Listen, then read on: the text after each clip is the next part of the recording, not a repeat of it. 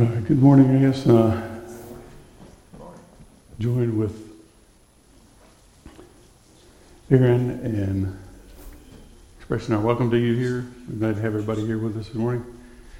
I know I get down here a little late, but not much I can do about that sometimes. But we'll get started. They were a little loud. Sounds a little loud. But there was years ago, there used to be a TV show. I didn't watch it all that often, but I saw a couple of episodes in about a couple of brothers who would, they had a small plane service and they would fly people from place to place. And so one of the brothers got on the plane early in the morning. He's sitting in one of the passenger seats reading a magazine, and all the people are coming on. They're boarding the plane. And then he looks around and he says, "What's taking so long? Why are we waiting?"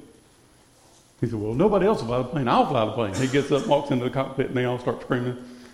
And that's kind of about how it is here. If nobody else is going to teach, then eventually I'll come downstairs and I'll teach. But anyway, we're going to continue, pick up where we left off last week. We're going to have another history class this morning, but hopefully we'll get through the history today. And then starting next week, we'll be picking up some other topics. But as we talked about earlier, then history class really is good for us, although it may not necessarily be interesting because we're hearing things that we've already heard, things that we already know. But a lot of times we overlook some of the lessons that are buried in that history. And so we want to try to look at some of that today. Again, we're going to pick up back where we were in Acts chapter 7. And we'll try to go a little faster today so we can get through this. We're going to start talking really in verse 20, we're going to begin talking about Moses. Stephen's speech had gone through his earlier discussions. He had discussed Abraham. We had talked a little bit about Isaac and Jacob. On Moses, he talks about the fact that Moses was a deliverer among his people, raised up by God to bring an end to the suffering that was foretold by Abraham. 400 years of slavery that they had endured, and now they were going to be freed from that. God arranged the event so that Moses would be raised in Pharaoh's own house and would be given the opportunity to be trained in all the wisdom of the Egyptians. At the time, the Egyptians were one of the most advanced civilizations. We look back today and see the things that some of the Egyptians did and go, why in the world did they do that? You know, it doesn't make sense. But look out and say, how in the world they do that? How in the world they do that, yeah. But they were known for obviously their building. They were known for medical, all kinds of things like that they had accomplished in their time. We look back some of their medical things now and go, no, you know, don't have anything to do with that. But at the time, they were well known for their society and the advancements that they made. So Moses was given an opportunity then to sit and to learn from these teachers because God had arranged that. He set it up so that Moses would be the deliverer. He knew that to be the deliverer of the people, Moses is going to have to be very familiar with the culture of the Egyptians and the politics, I guess you would say, of the Egyptians, because he knew that he was going to have to deal with Pharaoh in the future. So he was brought up in Pharaoh's own house so that he could learn these things. But at this point is where Stephen's conversation, his defense, changes. He's basically been reciting history, and he's been telling the people how wonderful things have been, how great God has been, all the wonderful promises and accomplishments and stuff that have come.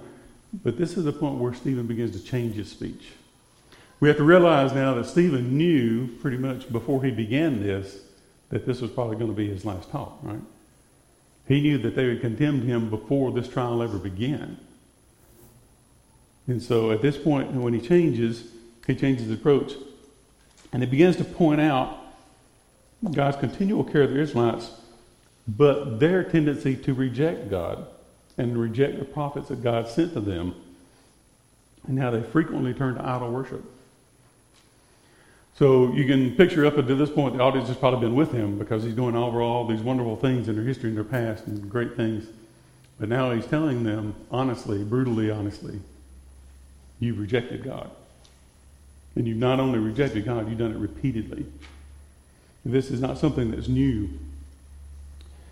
He reminds them of the rebellion against Moses, that his prophet, whom they now hold in high esteem, prophesied the coming of Christ. So he's telling these people, you rebelled against Moses, but now that that's in the past, you see Moses as a great prophet. Well, this great prophet that you are talking about told you Christ was coming. When we look at Deuteronomy 18:18, it says, I will raise up for them a prophet like you from among their brothers. And I will put my words in his mouth, and he shall speak to them all that I command him. It was common that they often rejected God's leaders, that their rejection of Christ was nothing new, and they had not changed, and they couldn't see the truth. So he's basically telling them, God has sent people to you, sent men to you to teach you, to lead you, to guide you, and you rejected them. God sent Jesus Christ to you to lead you, to guide you, and you rejected him. He said, you can't see the truth. So why could they not see the truth? Well, obviously it's not that they could not read it, right? They had history. They could recite history. They understood what happened. They couldn't see the truth because they didn't want to see the truth, right? Christ didn't come in the form that they wanted him to be. He didn't come with the plans that they wanted him to have. And so they rejected him. He reminded them that God was not restricted to the temple that existed before the tabernacle, that he's not limited to a single place. By their refusal of Christ, they not only rejected the Messiah and their own salvation, but also the will of the Father and the work of the Holy Spirit. A writing from H. Leo Boles stated that the council must have seen the parallel suggested in Stephen's words. Their fathers had rejected Moses, yet God sent him. So they rejected Jesus, but God sent him to deliver them. There is a deadly parallel between Moses and Christ that the Sanhedrin must see. They must also see that they are doing to Christ and his disciples just what they had done to Moses. So this is what Stephen is pointing out to them, and this is when everything begins to turn. But he gave a great history of the people of Israel and how things had occurred and how they had reacted, their good times, but also their bad times. We all have those. There are times when being a Christian is easy. And sometimes there are times when being a Christian is more difficult. So this wasn't only isolated to the Israelites. It is to everyone. The difference is, how do we respond in those difficult times? Looking at applications of this, Abraham chose exactly the type of faith that God demands from those who follow him. He wasn't commended for his belief that God existed, but for his acceptance and obedience to God.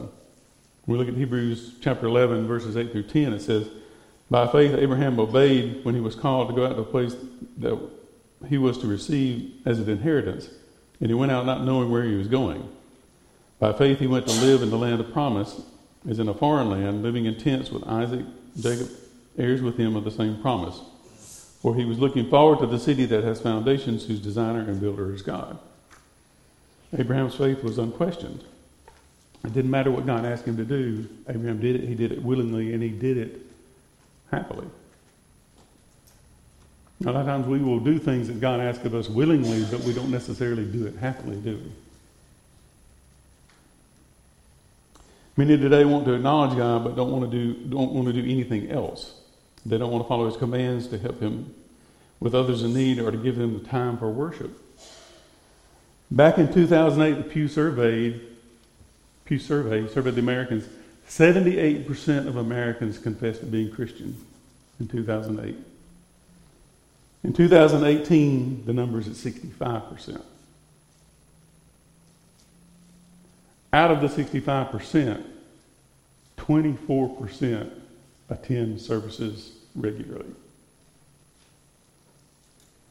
We want to be Christians, but we don't want to work at being Christians. And that's the problem with our society today. We want everything given to us on our terms, not on God's terms. The numbers may look strange, especially in a land of the free, a land that was built on religion, built on Christianity. But a lot of people don't understand Christianity. Someone in their family dropped out from church a long time ago, and the family has never come back. If you ask them about Christianity, they, oh yeah, I'm a Christian, I believe in Christ. But if you begin to ask them about what the Bible says, they have no idea.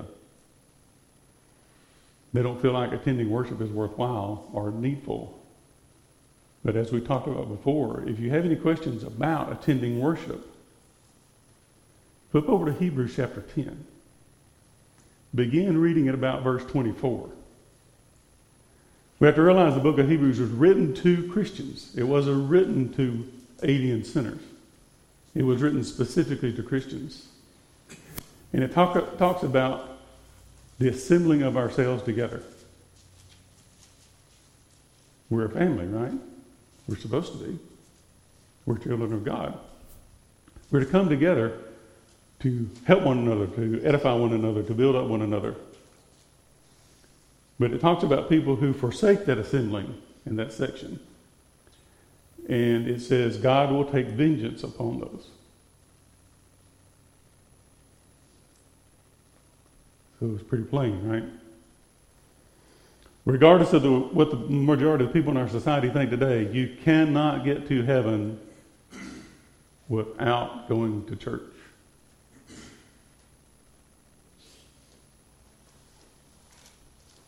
But our society doesn't want to take the time for that today. Stephen showed us that individuals often repeat the mistakes of those who've gone before them. We can see that in the history of the Israelites. We can see that in our society currently. We make the same mistakes. We looked at that last week. We're going down the road that Rome did. We're just doing it a lot faster. We should remember that as terrible as our mistakes may be, they cannot thwart God's plan for our deliverance. If we are willing and we obey, then God will be sure that we will be saved. But we have to do our part. Okay, moving on into our next section. This is about history, but a little later. It's not the early Hebrew history, it's later. The history of God's people is recorded throughout the pages of the Bible, and the entire sections of Scripture are classified as books of history. The historical accounts are valuable because they reveal the thoughts and actions of people discussed. Without bias, both victories and failures are reported in the Scriptures. And as readers, we're expected to learn from those. The Old Testament teaches about how God thinks and how He plans. It teaches about how the salvation of man came about. It is brutally honest, and many complain about it. But don't complain about the books man write that do the same thing. We get complaints all the time from people who are outside the church about the Bible. Well, it's violent. Have you read some of the stuff in that? Have you read about the wars? Have you read about some of the things that they did to people? Well, I've got news for you. People back then weren't any better than they are today. We do the same thing today. Have you read the news a few years ago about waterboarding people? We haven't changed. But people are quick to criticize God when they won't criticize their fellow man. The Bible tells us how things were honestly, for the purpose of learning from that. Were there bad things done in the Old Testament Scriptures? Absolutely. But they're recorded so we know not to do those things. By studying the history of God's people, we learn to imitate good things such as Abraham's faith and avoid unbelief, the thing that hindered the Israelites. Above all, we see God's wonderful scheme of redemption. The lesson text focuses on a portion of Paul's sermon delivered at the synagogue in Antioch. Those leading the services offered Paul and Barnabas the opportunity to address the crowd. The sermon emphasizes the faithfulness of God in His keeping His promises to the nation of Israel. But when reading this, it brought up an interesting question to me. They were invited to address the crowd. If we were somewhere today and somebody invited us to address the crowd on religious matters, would we? Could we do it? Have we studied enough ourselves that we could speak to other people That's one of the major problems in organized religion today. When we look outside, we see a lot of people who don't study the scriptures. If you've had discussions with someone of other religious groups, a lot of times, as we talked about before, what you'll hear is, well, let me go ask my pastor. Okay, on the day of judgment, your pastor's not going to answer for you, right? We have to answer for ourselves. In the New Testament, we're all priests. We don't have a Levitical priesthood any longer. We don't have that clergy that you hear about some of the denominational world. We are all priests. And as priests, we're all expected to be able to study, to learn, to teach. I think we're lacking courage. And I think a lot of us have the desire to speak up. I imagine myself sometimes addressing crowds. Mm-hmm. But you're going to have to, you're going to be beat down. Right. And you are. You got to have the courage to do it anyway. That's part of the persecution that the scripture tells us about. And maybe that's why our faith is weak, because we should know God's going to be with us. Yeah, and it has been that way for some time. I mean, when we look back in history, it was the 1950s, I think it was. The Church of Christ was the fastest growing religion in the country. But, after a war. But not any longer. Just like the Israelites, right? After adverse times, they come back to the Lord, and then they drift away. And I thought they were doing that after 9/11, maybe for a day or two. It was very short-lived, wasn't it? So it still occurs, it just doesn't occur as much. But we're looking at this in history to learn from this. And when we look at it, it depicts God's endeavor to provide for man's eternal salvation, to show God's plan that ultimately involved his son in his death, burial, and resurrection, right? That's what we're looking at. I told this 70 years ago. Mm-hmm. In 1950. That was 70 years ago. No, it's hard to believe. A couple of generations, right? And we're drifting. But Kelly and I had a discussion the other day, and it's something I told her, so I put it in here. It kind of applies to this. When we look at the Bible contains much history, right? But the Bible's not a history book. The Bible contains much science, but the Bible's not a science book. When we look back at the Bible, it has never, ever been proven wrong. When it comes to history, when it comes to science, anything else, it is always correct. But the Bible is a book about the salvation of mankind. These other things that are in there are to help us in our faith to believe. But the Bible's purpose is not necessarily to record just history or to record science or to record poetry or anything else. The Bible's purpose is to teach us how to be saved. All the other things just add to that and help us in our faith. Looking toward this latter history, we start with John the Baptist in Acts chapter 13. Paul begins his discussion at the period of the Egyptian bondage. He mentions both 40 years of wandering in the wilderness and 450-year period in which the nation was ruled by the judges, and also the period of the kings. By starting with common ground, he was well received. Something we need to learn from. If he had begun with the new doctrine of Jesus Christ, he would appear to be an apostate from the Jewish faith, and he would have alienated his audience, right? There was a problem there already, so he was careful as how he approached it. When discussing Christ with others, we should look for common ground to be well received. When we get into a discussion with someone about religion, what is our purpose of talking to them about Christ? To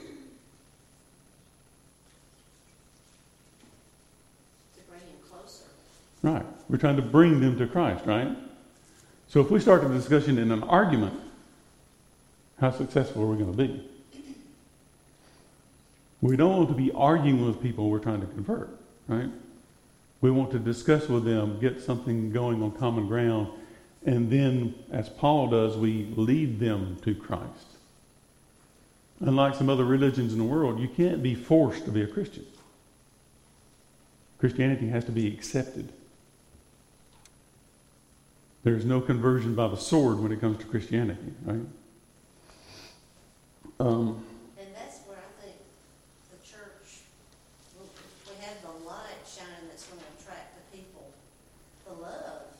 And that's what's going to set us apart. Right. The love we show in the assembly and the reverence to God. I mean, people should want that. And a lot of people probably do want that. They just have not had enough background in the religion to understand it.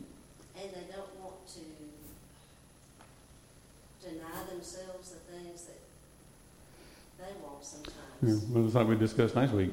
A lot of people look for a church that fits their lifestyle.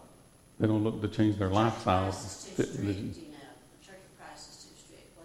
Well, it's not. It's that we're trying to find all what God says. God is strict. It's what the comment out 6 and 8. Church of Christ is no stricter than the Scriptures, right? Because that's what we follow.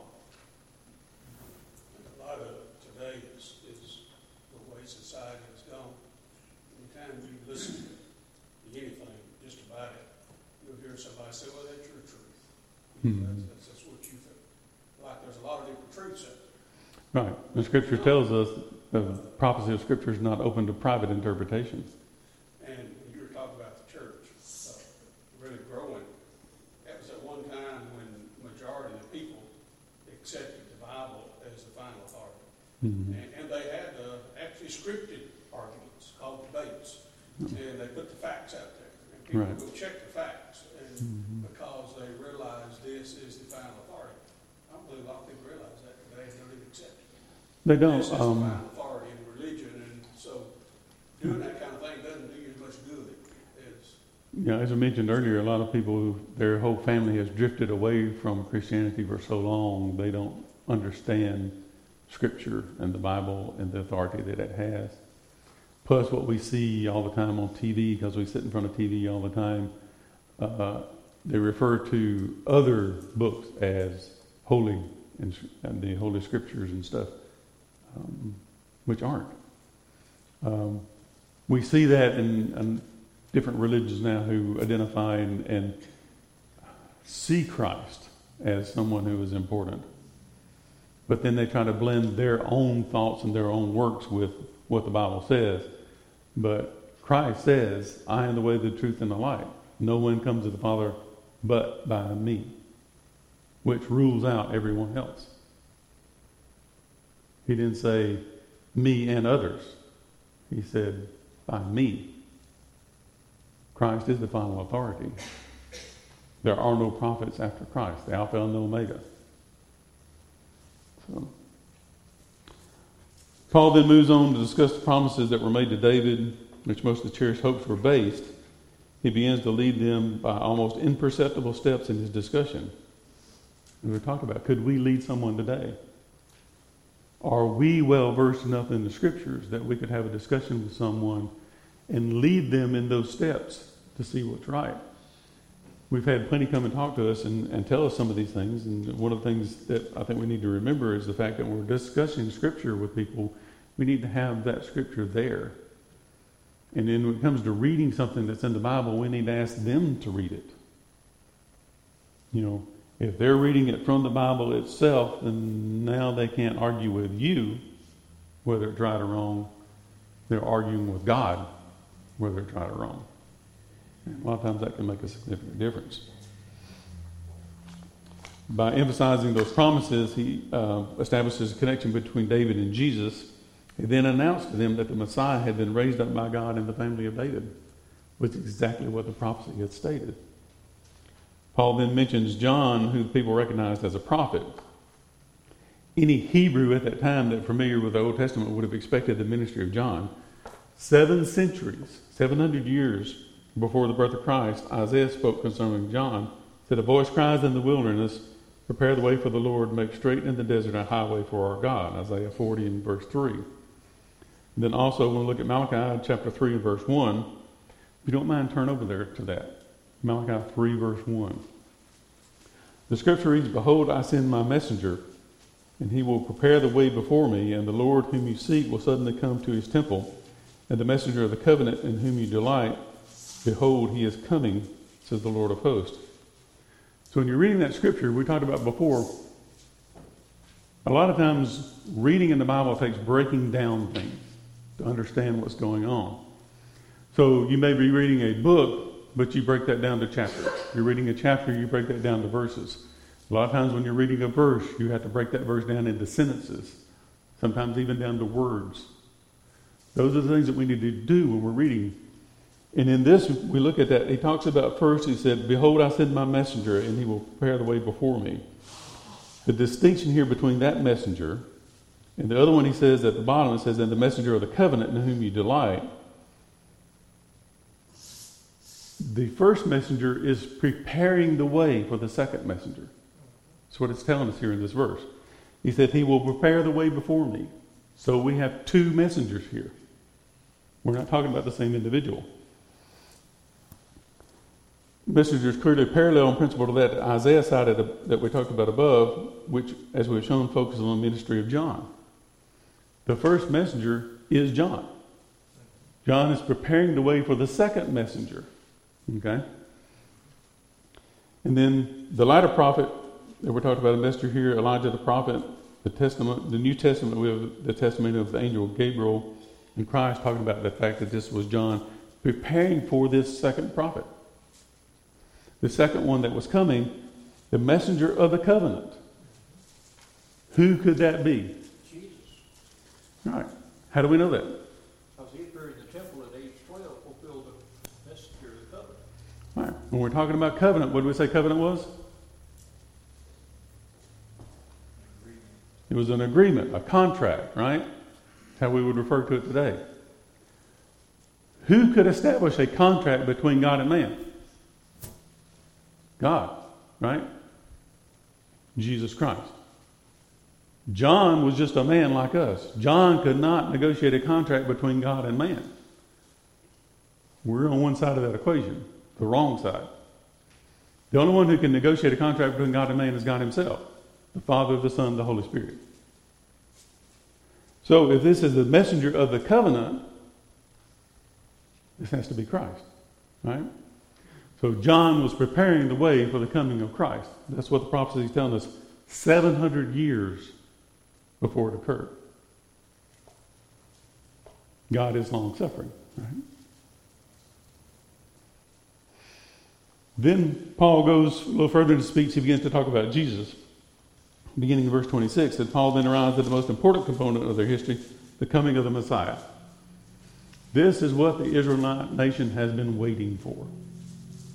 Since the beginning of the nation itself, the promise of the coming of the Messiah. But they had reacted violently to Jesus rather than receiving him.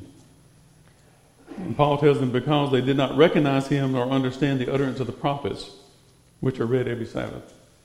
What he's saying here is though they weekly had access to the prophet's testimony concerning Jesus, the Jews did not make the proper connection, identifying him as the Messiah. As a result, they ended up condemning their own Savior.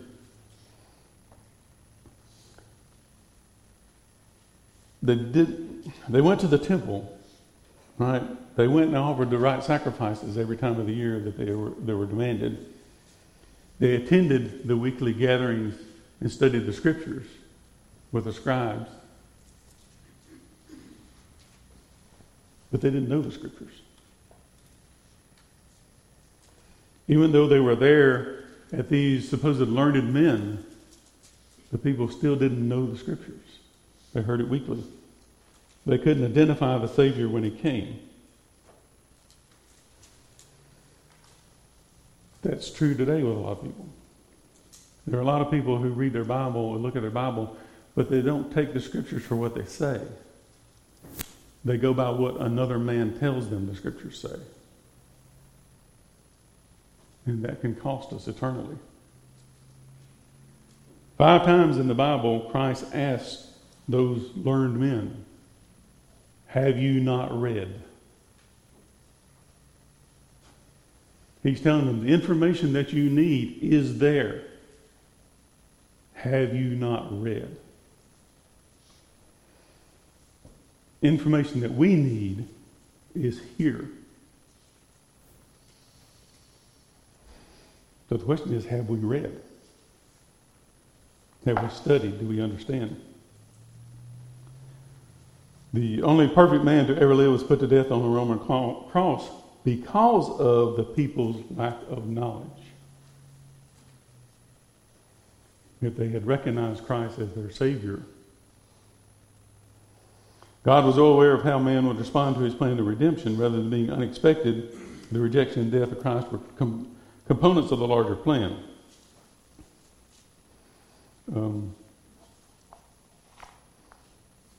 A few years back, I began reading a series of books and got Bertha hooked on them and got Chris hooked on them.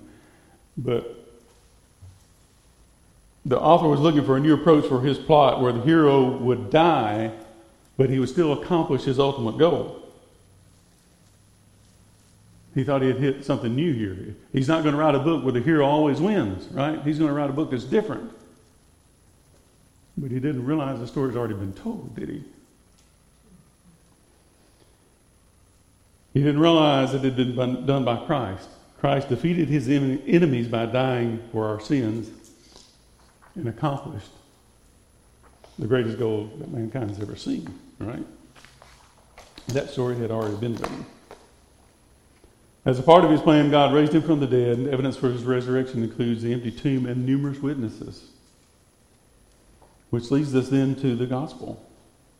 Beginning at verse 32 through 41, it talks about here, Paul considered the story of Jesus to be the message of salvation and described it as glad tidings.